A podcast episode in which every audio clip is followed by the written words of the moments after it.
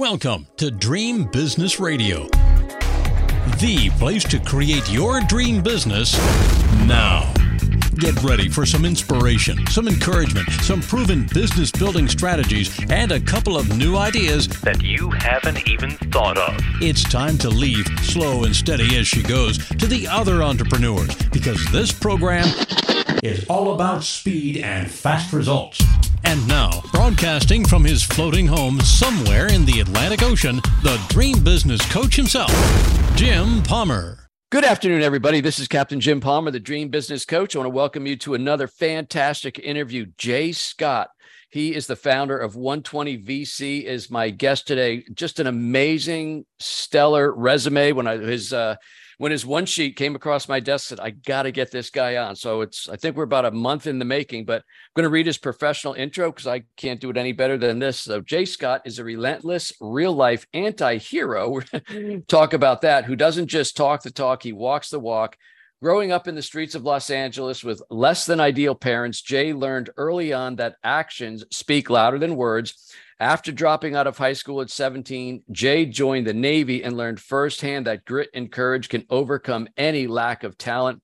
He embraced every opportunity to learn and eventually became a naval rescue swimmer. Folks, those are the folks, those are the guys who guys and gals who jump out of helicopters to save lives. Wow. Rewind 20 years ago, Jay founded 120 VC to help people, leaders, and teams get things done that really matter. He's uncovered some universal truths along the way. Organizations are optimized for the results they're getting. And to get different results, humans need to perform their jobs differently. It's kind of a whole fresh approach, which is interesting. I, am going to hopefully uh, get Jay to share some of that. But here's the kicker humans crave success in all areas of their life, and nobody knows how to be successful doing their job differently. That's where leaders come in. Jay Scott is the epitome of the anti thought leader, proving that leadership isn't about being the most talented or successful person on the team. It's about helping your team members define and deliver success. Jay, I'm, I'm just so thrilled to finally connect with you. How are you doing today? I'm great. I, Jim, I'm stoked to be here too. I'm excited to to explore your, I mean, your career. So you dropped out of school at 17, and did you go right into the Navy, or did you uh, have another plan? Oh no, it was uh, my my dad. In fact, insisted that I join the Navy, which is why I dropped out of high school. Me and my dad and school weren't getting along very well. okay, I, I, get, I get that. I so this is coming up on my 500th interview and i can't tell you how many entrepreneurs that i speak to um, that either you know oh i went to school became a cpa i didn't like numbers so then i started a business janitorial business. Everybody like starts out in this one path and they usually divert. I shouldn't say everybody but a lot of people do. So your dad said hey you're going in the navy and you just you left school and went in the navy. Oh yeah i couldn't wait to get out of the house. I i do not come from great parents, a great neighborhood. Um, in fact, I was just telling somebody the other day that I'm, you know, I was I was born in 1974, but the first time I actually remember being truly happy was during the 1984 Olympics when they came to Los Angeles. Wow! Because um, I had a bus pass, which gave me freedom, and uh, McDonald's was doing that that trivia thing, and so I had a lot of free Big Macs, and I was on a swim team. I was on a swim team at the time, and I actually got to compete at the Olympic pool right next to the LA Coliseum. So is that right? Yeah, wow. Best best year of my life at the time and really the first time in memory like I remember being happy as a child my one of my daughters was a competitive swimmer all through college and i remember sitting there at one of the many many many swim meets and a guy had a t-shirt on in, in front of me and he said if i only had one day to live i'd want to go to a swim meet because they last forever you know those swim meets where you, you sit for eight hours on a bleacher and watch your kids swim for 38 seconds but so is that what so I guess there was some of your swim swimmer training. How did you get in from the Navy? Then how did you go into uh, search and rescue? So that, like most things, it was an accident. Um, I actually, when I joined the Navy, I took a test. It's like an aptitude test. I, I forget what it's called, like the ASVAB or something like that. Mm-hmm. And it, it, basically said, you know, I had a high enough, high enough IQ to do anything I wanted. So I chose data processing don't laugh because I was like, hey, you know, the computers are our future. So I went to school, I went shipboard, and this is where volunteering comes in. So, like, I had a job, I had training, I was responsible for operating a data center on a supply ship. Um, but in my spare time, which we had plenty of uh, when we were underway, you know, I'd go hang out with the people that drove the fork trucks and learn how to drive the fork trucks. Anyway, long story short, the the administrators on the ship messed up and they transferred both of the rescue swimmers. And a ship can't leave port without two rescue swimmers. So oh. the the the folks that usually get to go to SAR school are the people that don't have training that are unrated that that uh, you know we're either just an unrated airman or an unrated deckman and so they were sending people and they just kept washing out of school because at the time and probably still does SAR school has the highest uh, attrition rate in all of the special forces next to Navy SEALs. So the skipper, after sitting on the dock for three months, which doesn't look good on his resume, opened up tryouts to everybody on the ship. And you know, me and another guy named Brandon ran the fastest, swam the fastest, did the most push-ups and sit-ups. Uh, so I got to go to rescue swimmer school. Oh wow! And, uh, you know, the, the thing that is most memorable at, about rescue swimmer school isn't how hard it was. It was literally that the day after I graduated, I remember thinking, I can't believe I made it through SAR school. That's crazy. So, how long were you ultimately in the Navy? Oh, six years, two months, and 23 days. How many hours now? That's funny. Um, so when you got out of the Navy, did you, what did you, what am I going to do now? Should I start this company or what was that transition? No. Like? Um, so as it happens, I got my first job out of the Navy because my mom was the assistant to the chief information officer at Universal Studios. Wow. Um, and I had an IT background in the Navy. So my mom introduced me to a staffing agency that predominantly served IT at Universal Studios. They were happy to put me in front of hiring managers. And a, a guy named Bud Racky, the first guy I interviewed with, who absolutely knew that my mom was his boss's boss's boss, gave me a job. Good move back then. Um, so when did so I, am going to fast forward, Jay, because I got I got a lot to cover in, in, another 20 minutes or so. So when did so when how long did you work and then decide I'm just going to go out on my own? Like you must have felt like you had some things to offer that weren't being covered in your normal work, right? Yeah. So I, I started out in tech support and very quickly I became the director of IT for Universal's music and video distribution at the time. So like the, it was a national division. I worked there for probably uh, two years and then I, I had the opportunity to start taking on really large global projects for universal studios.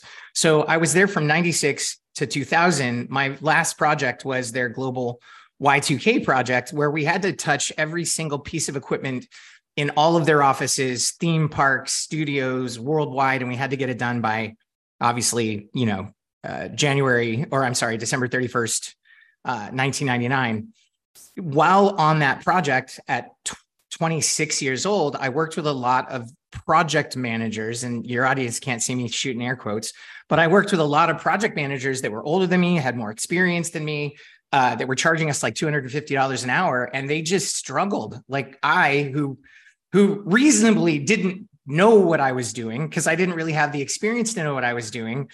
Um, arrogantly, I believed I knew what I was doing uh, I was I was helping them be successful. So I, I just remember thinking at the time, like you know, large projects, a project that requires the majority of the teams across an organization to participate to accomplish something that's bigger than what any one team to, could accomplish. It's not going to go away.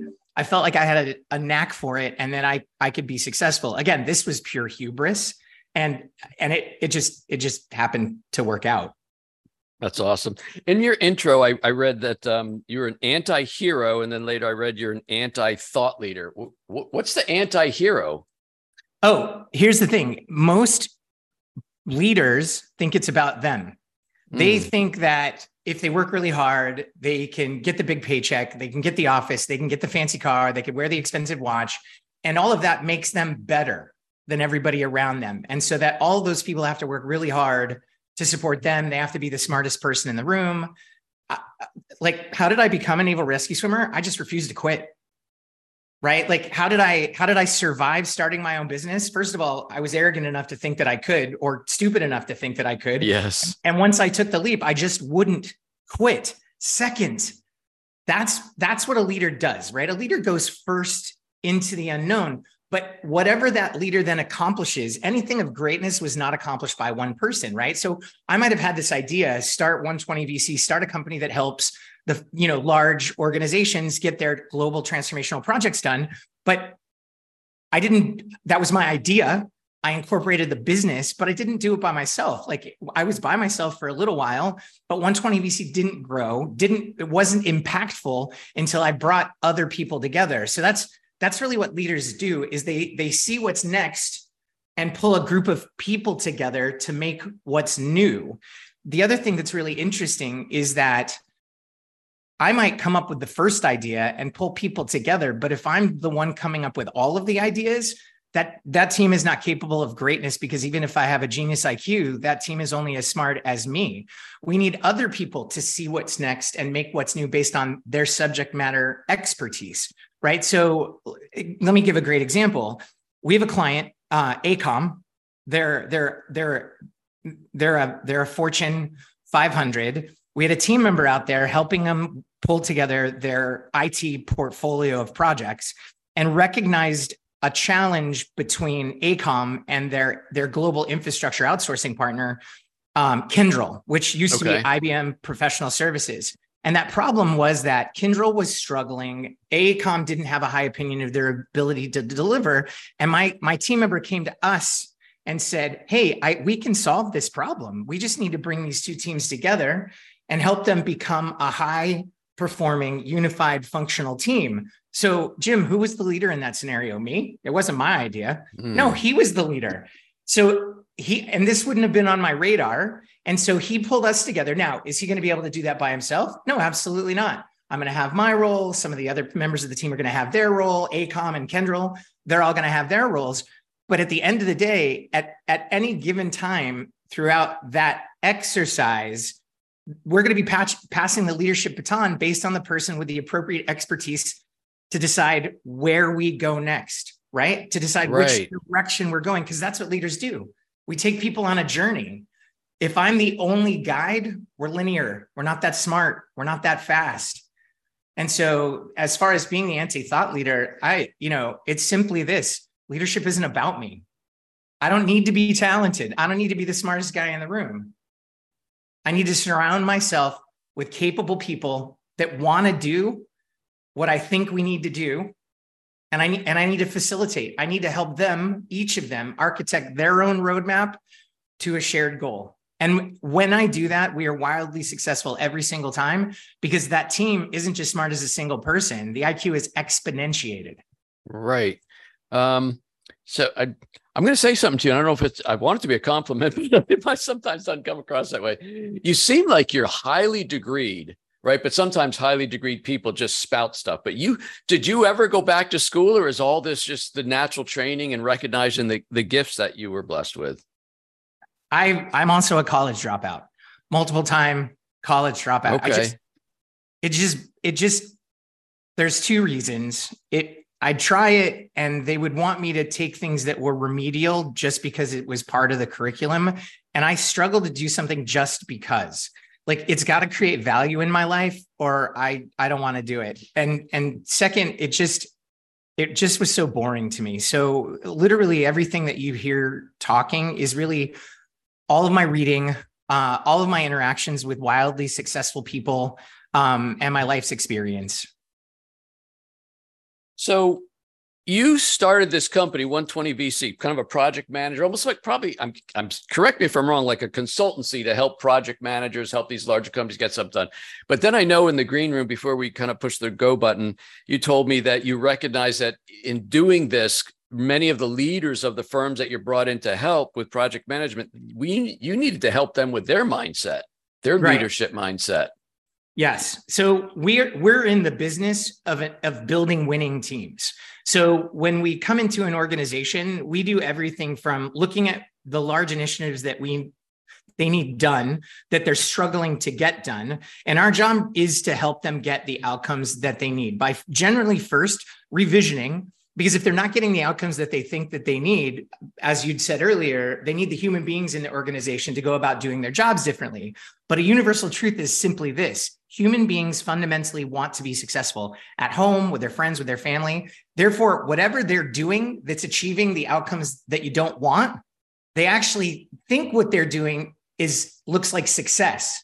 So if you want them to behave differently or go about doing their job differently, you have to give them a different vision because vision drives behavior, behavior mm. drives outcomes. So so many people think that they have a productivity problem. They they have people that need to work harder, that they need to work smarter, that that that their problem lies there, except it's not true. Those people are doing what they think will make them successful. So and you can't just go to them and say, "We'll do it differently," because the way that they're doing it like aligns with what they think you've asked them to do. So the leader needs to revision, pull them them together, ideally either test for and create demand for the thing because when you volunteer people to sign up and do work uh, on a thing and do their day jobs too that doesn't necessarily solve a problem that they think that they have well you're going to get the typical results which is that 45% of projects go over budget, 7% are late. They they gent 56 of them percent of them achieve less value than originally anticipated and it's mm-hmm. like it's like Game of Thrones the entire time. However, if you present a vision to people that need to do the work and the people that are going to have to adopt new ways of working that that solves a problem they think they have, they'll volunteer and then you'll have a project that goes smoothly. So we are we are basically in the business of helping leaders become effective and build teams that are winning because people on winning teams have a better quality of life than people on teams that are struggling. Absolutely. Jay, you wrote a book. It's never just about business, it's about people. In there, you have a um, section called Leadership versus Authority. Um, I think a lot of leaders think it's all about authority, right? But it's it's really not. No, authority is not motivating at all. Like, so Jim, I, I want you to think about a time that you worked for somebody that made you feel like your job was to show up work on time, by the way, work no matter what, work really hard, make no mistakes so they could get their next promotion or their bonus. Do you remember that time? Sure. I want you to blurt out a one word emotion for how you felt about that person. Undervalued. Yeah, and you hopefully you were polishing up your resume. So nobody working in that model is is very motivated. That person's dictating how people do their jobs. Innovation's not possible. Now I want you to think about a time where you worked with somebody where they were clearly your boss, they had authority over you, but they spent the vast majority of their time helping you figure out how you would be successful. They played for you. Like when they gave you uh, um, like it, critical feedback, they mm-hmm. were doing it to help you be more successful. And you thought, thank you. Whereas that boss, if they had given you critical feedback, you'd have been like, BS, you don't know what you're talking about, right? Right. So this person that you felt was there to enable you to define and deliver the necessary and expected results was there to help you architect your own roadmap to a shared goal and support you. Blurt out a one word emotion for how you felt about that person. Uh, appreciated team player. Well two yeah. words but it's it's infinitely more motivating and it's it's again it recognizes that human beings right like together we we create things that change the game right? Like automotive automobiles, I mean, Henry Ford had the idea, but he didn't design it and build it by himself, right? Like space travel, uh, dams, trains, like, you know, uh, mRNA, all of these things were, were maybe one person brought a bunch of other smart people together and asked them for their ideas based on their expertise. What leaders do is we take a group of people that believe what we believe on a journey. And in that journey, innovation is possible. It's how we change things. It's how we move the human race forward. So how, we got about seven minutes left, Jay. How do leaders um, help their team members, you know, kind of architect their own roadmap to a shared goal? How do you get the buy-in? Because it seems to me there's just generation after generation of authority type leadership. So how how are you helping companies transition into the other, you know, the other way of thinking? All right. So you asked me two questions. Um, so, and you asked me for a technique, like how do I help somebody architect their own roadmap to a shared goal? I want to cover that. Okay. But then you asked me, how do I do it? So I don't believe in voluntolding, telling people that they have to change because it doesn't work. The second you tell somebody something's mandatory, they want they want to resist. Bring a fight, expect to meet resistance. It's how human nature works. So I spend the vast majority of my time as a leadership speaker um, on transformation, on culture, on uh, accountability. And so I get invited into organizations where I speak to their global leadership teams of hundreds of people. And what happens is I speak, and what I say resonates with some of them.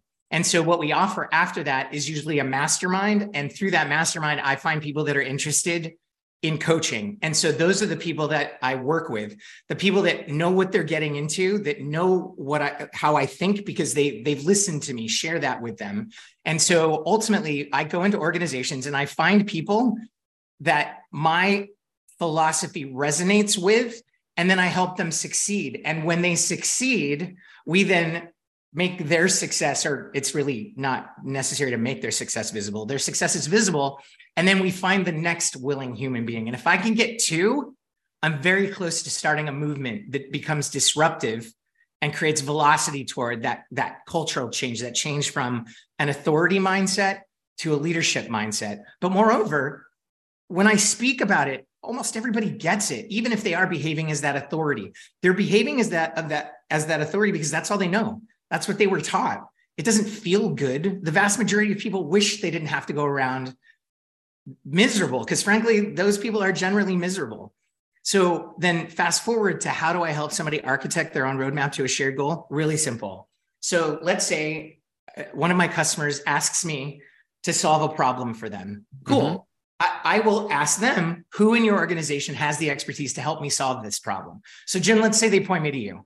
I'd come to you and i'd say hey jim listen I've been asked to do this, and here's why the organization wants to drive this change. Here's the impact to the organization. Here's the risk of not doing it. I think this aligns with your area of expertise.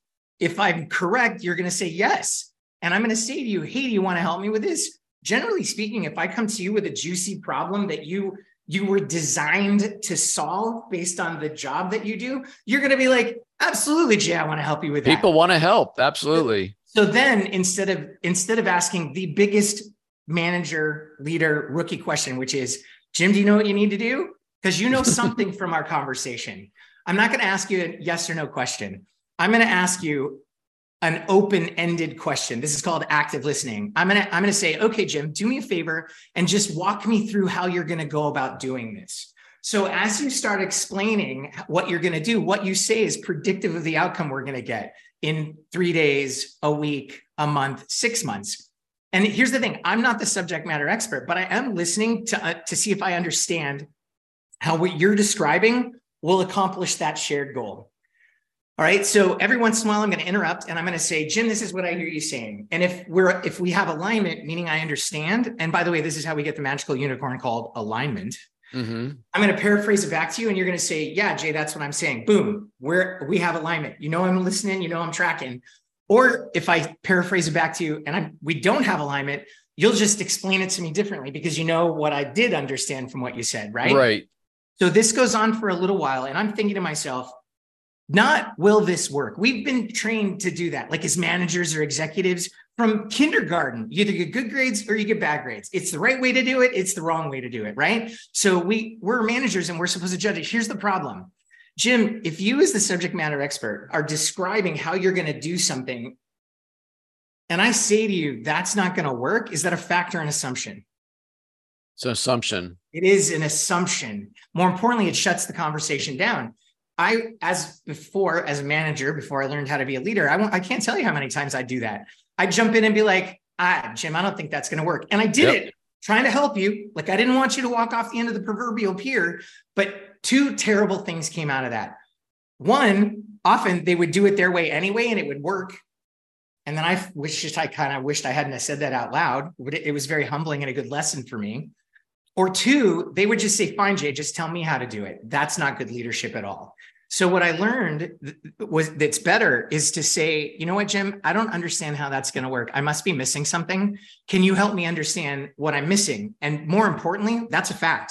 I don't understand. So if is as you're describing it, I don't understand how it's going to work. And by the way, I'm not trying to f- figure out I'm not trying to help you figure out how to do it my way because my way is optimized for me. I'm right. trying to help you architect your own roadmap to a shared goal because that's archi- that's optimized for you, right? So in that, after I say I don't understand, I'm going to start asking questions. Well, have you thought about this? Well, if you do this, would you know? I, one time I had this happen when I did that. Like, are you worried about that? I'm going to ask questions until one or two things, or and I'm even going to make statements like, you know, uh, once I was working on a project very sim- similar, and I did this right, and this was the outcome, and it wasn't very good. Had you thought about how you'd address that? And you know, you're answering my questions, and I'm we're sharing back and forth. Inevitably, one of two things is going to happen. I'm going to say something that's going to cause you to go, "Oh, you know what? I didn't know that, or I didn't think of that." Well, in that case, I would do it this way. And now your new roadmap, I see it. I'm like, I see how that's going to succeed. Or I'm going to ask you a question. And when you answer it, I'm going to get a piece of information that I didn't have. And suddenly I'm going to see how your original plan will work. And that's all a leader does is we want to get alignment and set our team members up for success because we've heard that, right?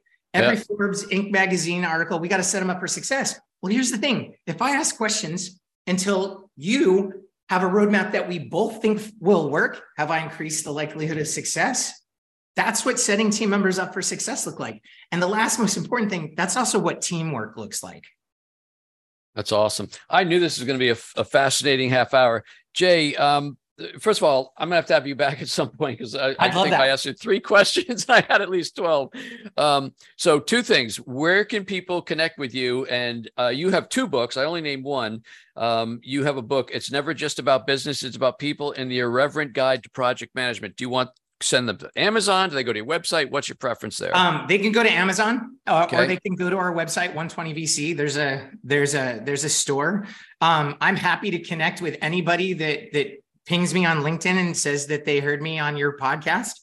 Uh, and that's that's probably I'd say LinkedIn. Um, and uh, LinkedIn and to mention that I was on your podcast is probably okay. Jay, thank you so thank you for your service, man. Thank you so much. I mean, it's a really a, a, I know when when the hour goes by or half hour goes by this quickly, I know it's it's uh it's fascinating for me, which means my my guests are going to like it too. Thank you so much for being on Dream Business Radio. Thank you, Jim. Zoom high five. Hey, folks, this wraps up a very special interview with Jay Scott from uh, Get Shit Done, and actually 120 VC is the name of his company. Very, very brilliant mind, which is which is awesome. So connect with him there. You can connect with me at getjimpalmer.com, getjimpalmer.com. And remember, folks, you can get free copies of all my books uh, either at Amazon as Kindle. They're in the iBook store. They're also at Barnes and Noble. That is part of my legacy building program. My free gift to you. Good, good education. And uh, so that's it. Until this time next week, another fantastic interview. I am Captain Jim Palmer, the Dream Business Coach, and you take good care. Now it's time to go implement what you've learned. Great ideas are nice, but results only happen through action and implementation. So stay focused. Kick all distractions to the curb. Sleep a little less if you have to. And create your dream business now so you too can live your dream lifestyle. To learn about building your dream business, join Jim's free Dream Business Facebook community at dreambizgroup.com. That's dreambizgroup.com. See you next week for more Dream Business Radio.